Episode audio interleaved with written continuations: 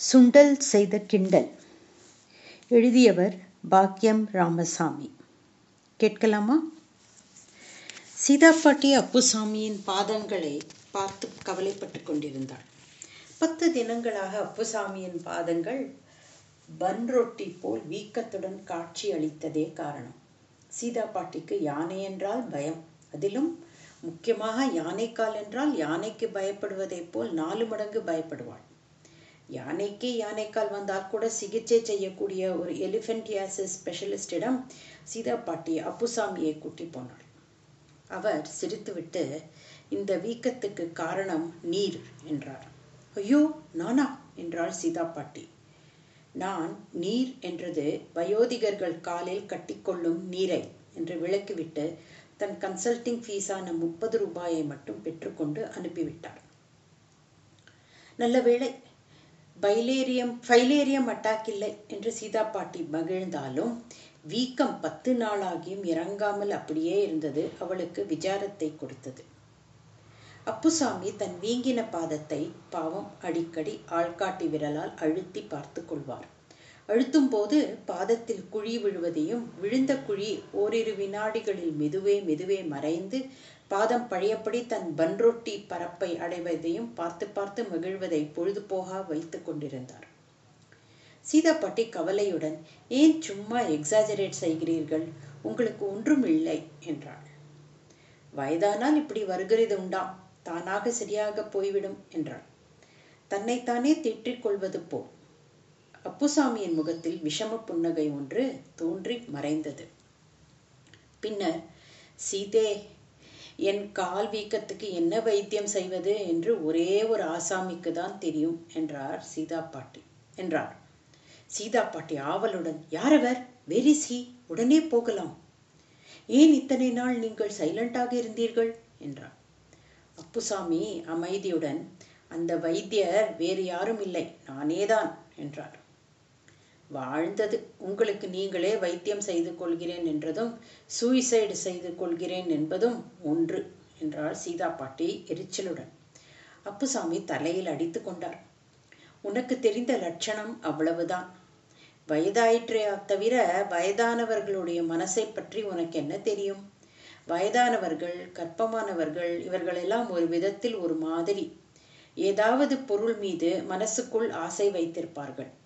கால்பாட்டுக்கு வீங்கிவிடும். அந்த அந்தந்த தீனியை தின்றால்தான் வீக்கம் இறங்கும். பழமொழி கூட உண்டே கம்பு கொழுக்கட்டைக்கு கால் வீங்கினானாம் ஒருத்தன் என்று என்றார். சீதா பாட்டிக்கு வியப்பு தாழவில்லை. அட இப்படி கூட ஒரு சைக்காலஜியா என்றவள். உங்களுக்கு கம்பு கொழுக்கட்டை மீது ஆசையா? அடக்கடவுளே சொல்லி தொலைப்பதற்கென்ன? எனக்கு செய்ய தெரியாவிட்டாலும் யாரையாவது ஒரு குக்கை பிடித்து செய்து தருவேனே என்றாள். அப்புசாமி முன் வழுக்கையை தடவிக்கொண்டு கம்பு கொழுக்கட்டையை மனுஷன் திம்பானா? நீ கம்பை எடுத்துக்கொண்டு அடித்தாலும் அது எனக்கு பிடிக்காது என்றவர். சீதே நீ சுண்டல் செய்து எவ்வளவு யுகங்கள் ஆகிறது? நினைத்து பார்த்தாயா? என்றார். சுண்டல்? ஆ என்ன வார்த்தை சொன்னீர்கள்? ஹவு டேர் யூ அந்த வார்த்தை சொன்னீர்கள்? என்று அடுத்த கணம் ஊழி தீயாய் சீதாப்பாட்டி மாறி கையில் எடுத்த புத்தகத்தை ஓங்கி கீழே அடித்தாள். சிலை போல் உட்கார்ந்து விட்டாள். பேயை பேட்டி கண்டவள் போல் அவள் விழிகள் நிலைத்து போய்விட்டன.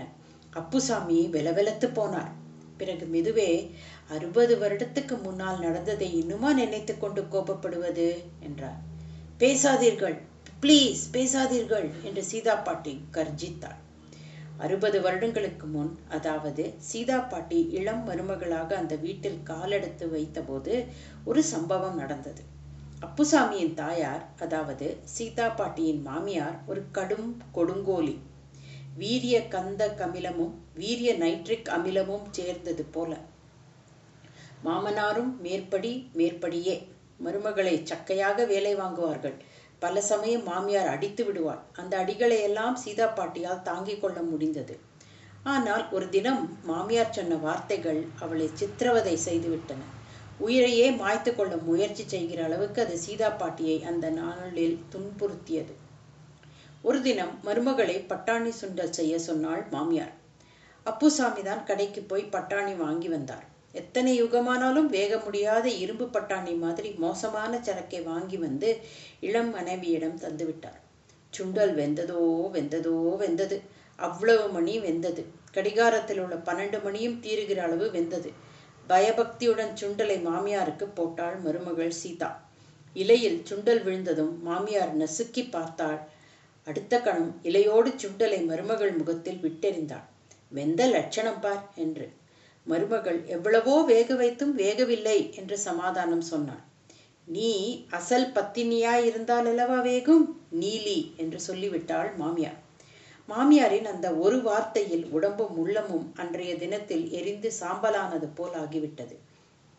என் ஒழுக்கத்தை இழிவு செய்த பின் நான் இருப்பானேன் என்று நடுராத்திரியில் கிணற்றில் விழப்போன அவள் காலில் முன்னதாக அப்புசாமி விழுந்து என் அம்மாவின் ஆட்சி இன்றோடு ஒழியட்டும். அவள் சொன்னபடித்தான் வேண்டுமென்றே நான் வேகாத பட்டாணியாக பார்த்து வாங்கி வந்தேன். இனி நான் அம்மா சொன்னபடி ஜென்மத்திலும் கேட்க மாட்டேன். உனக்கே அடிமை என்று கதறி சிங்கம் போல் சிலிர்த்து தாயாரை எதிர்த்து கொண்டார். அன்றைய சம்பவத்துக்கு அப்புறம்தான் சுண்டல் சீதா பாட்டியின் பரம விரோதியானது. சாப விமோச்சனம் பெற்ற அகல்யிடம் இந்திரன் என்று சொன்னால் எப்படி சீருவாளோ அது மாதிரி சீதா பாட்டி சுண்டல் என்றால் சீருவாள் சீதே என்றார் அப்புசாமி. உனக்கு இந்த விஷயம் இவ்வளவு கோபம் தரும் என்று தெரிந்திருந்தால் நான் பேச்செடுத்தே இருக்க மாட்டேன். தப்பு தப்பு. என் கால் வீங்கினாலும் சரி. உடம்பு பூராவுமே வீங்கினாலும் சரி. இனி எனக்கு சுண்டல் ஆசை கிடையாது. ஆனால் அப்புசாமிக்கு மறுநாள் கால் முன்னை விட அதிகமாக வீங்கி காணப்பட்டது. இதை கவனித்த சீதா பாட்டி மாலை சுமார் நாலு மணிக்கு அப்புசாமியிடம் வந்து ட்ரெஸ் செய்து கொள்வதுதானே? என்றாள். அப்புசாமி திடீர் சந்தேகம் வந்தவராக பீதியுடன் தன்னைத்தானே ஒரு தரம் பார்த்து கொண்டார். ட்ரெஸ் செய்து கொண்டு தானே இருக்கிறேன்? என்றார். பீச்சுக்கு போய் வரலாமா? உங்கள் ஃபேவரட் சுண்டலும் அங்கே கிடைக்கும் என்றாள். அப்புசாமி நிஜமா? இது நிஜமா? என்று பேகடா ராகத்தில் தியாகராஜ பாகவதர் மாதிரி ஒரு ஆலாபனை செய்து தன் ஆனந்தத்தை தெரிவித்துவிட்டு அங்கவஸ்திரத்தை போட்டுக்கொண்டு தயார் என்று குரல் கொடுத்தார். கடற்கரையில் அப்புசாமிக்கு மணலில் உட்கார இருப்பே கொள்ளவில்லை. சாமி வரம் கொடுத்தாலும் பூஜாரி வரம் கொடுக்காத கதையா இருக்கிறதே என்று உள்ளுக்குள் புழுங்கினார். சொல்லி வைத்தார் போல் ஒரு சுண்டல் வியாபாரியாவது அவர்கள் இருந்த பக்கம் வரவில்லை. வேறு எந்தெந்த மூலையிலோ சஞ்சரித்துக் கொண்டிருந்தார்கள். அப்புசாமியால் தாழ முடியவில்லை. இரண்டு ஃபர்லாங் தூரத்தில் சென்று கொண்டிருந்த உடவு ஒரு கூடைக்காரனை கைத்தட்டி ஏய் ஏய் ஏய் என்று கூப்பிட்டார். சீதா பாட்டி அப்புசாமியின் இந்த செய்கையை கண்டித்தாள். கொஞ்சம் டீசெண்டாக நடந்து கொள்ளுங்கள். சைல்டு மாதிரி பிஹேவ் செய்கிறீர்களே. சுண்டல்காரன் வராமலா போய்விடுவான் என்றாள். சுண்டல்காரன் வந்தான். அப்புசாமி அவன் கையில் இருந்த சுண்டல் கூடையை அடியோடு விழுங்குபவர் போல் பார்த்தார். கண்கொள்ளா காட்சியாக தேங்காய் மாங்காய் அலங்காரங்களுடன் சுண்டல் கண்ணை பறித்தது. நாலைந்து எலும்பச்சம்பழம் மூடிகளும் சுண்டல் பாத்திரத்தில் இருந்தன. சீதே உனக்கு? என்றார் அப்புசாமி. சீச்சி என்றார் சீதா பாட்டி.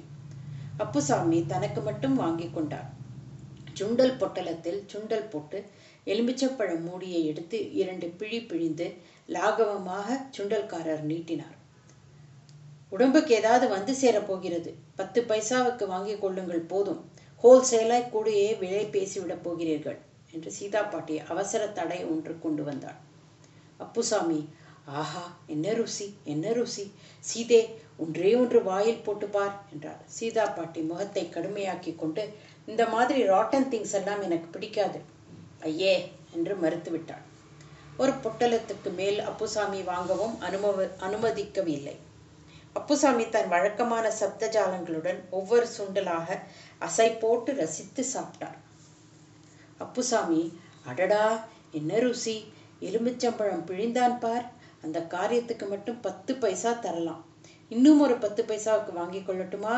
என்றார். கோ டு ஹெல் என்று சீதா பாட்டி சல் என்று விழவும் அப்புசாமி பூனையாய் ஒடுங்கிவிட்டார் சரி போகலாமா பஸ்ஸுக்கு? என்று எழுந்தாள் சீதா பாட்டி.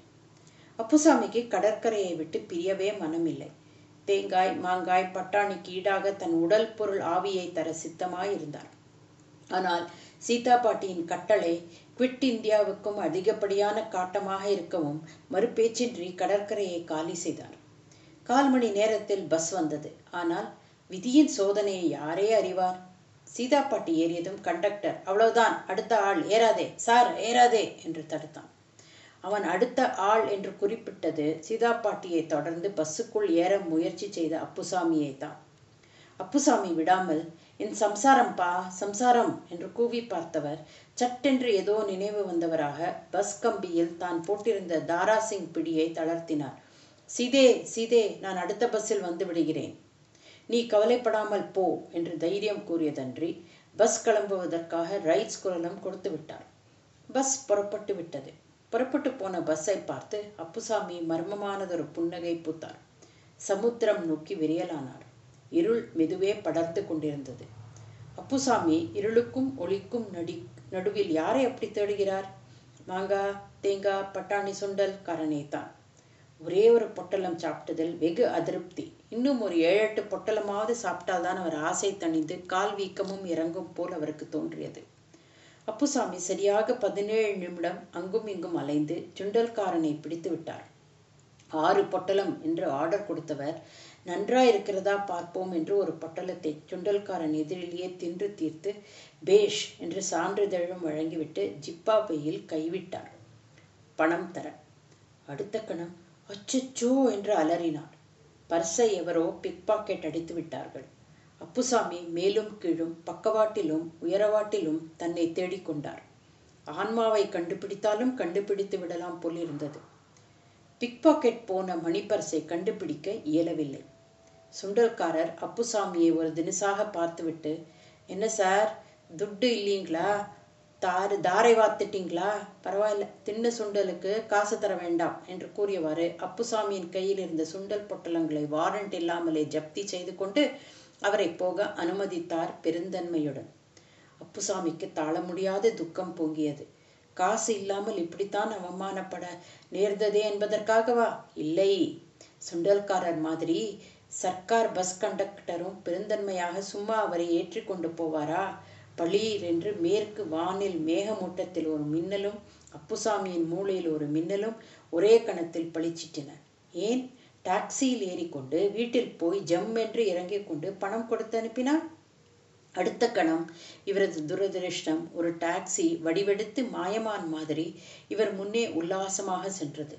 அப்புசாமி அதை பிடிக்க ஓடினார் அது நிற்பது போல் நின்றது. பக்கத்தில் போனால் மீண்டும் நகர்ந்தது. கையை தட்டினால் திரும்புவது போல் திரும்பியது. அப்புறம் திரும்பாதது போல் ஓடியது. கடைசியில் ஒருவாறு டாக்ஸியை அடைந்து ஏறியும் உட்கார்ந்து விட்டான்.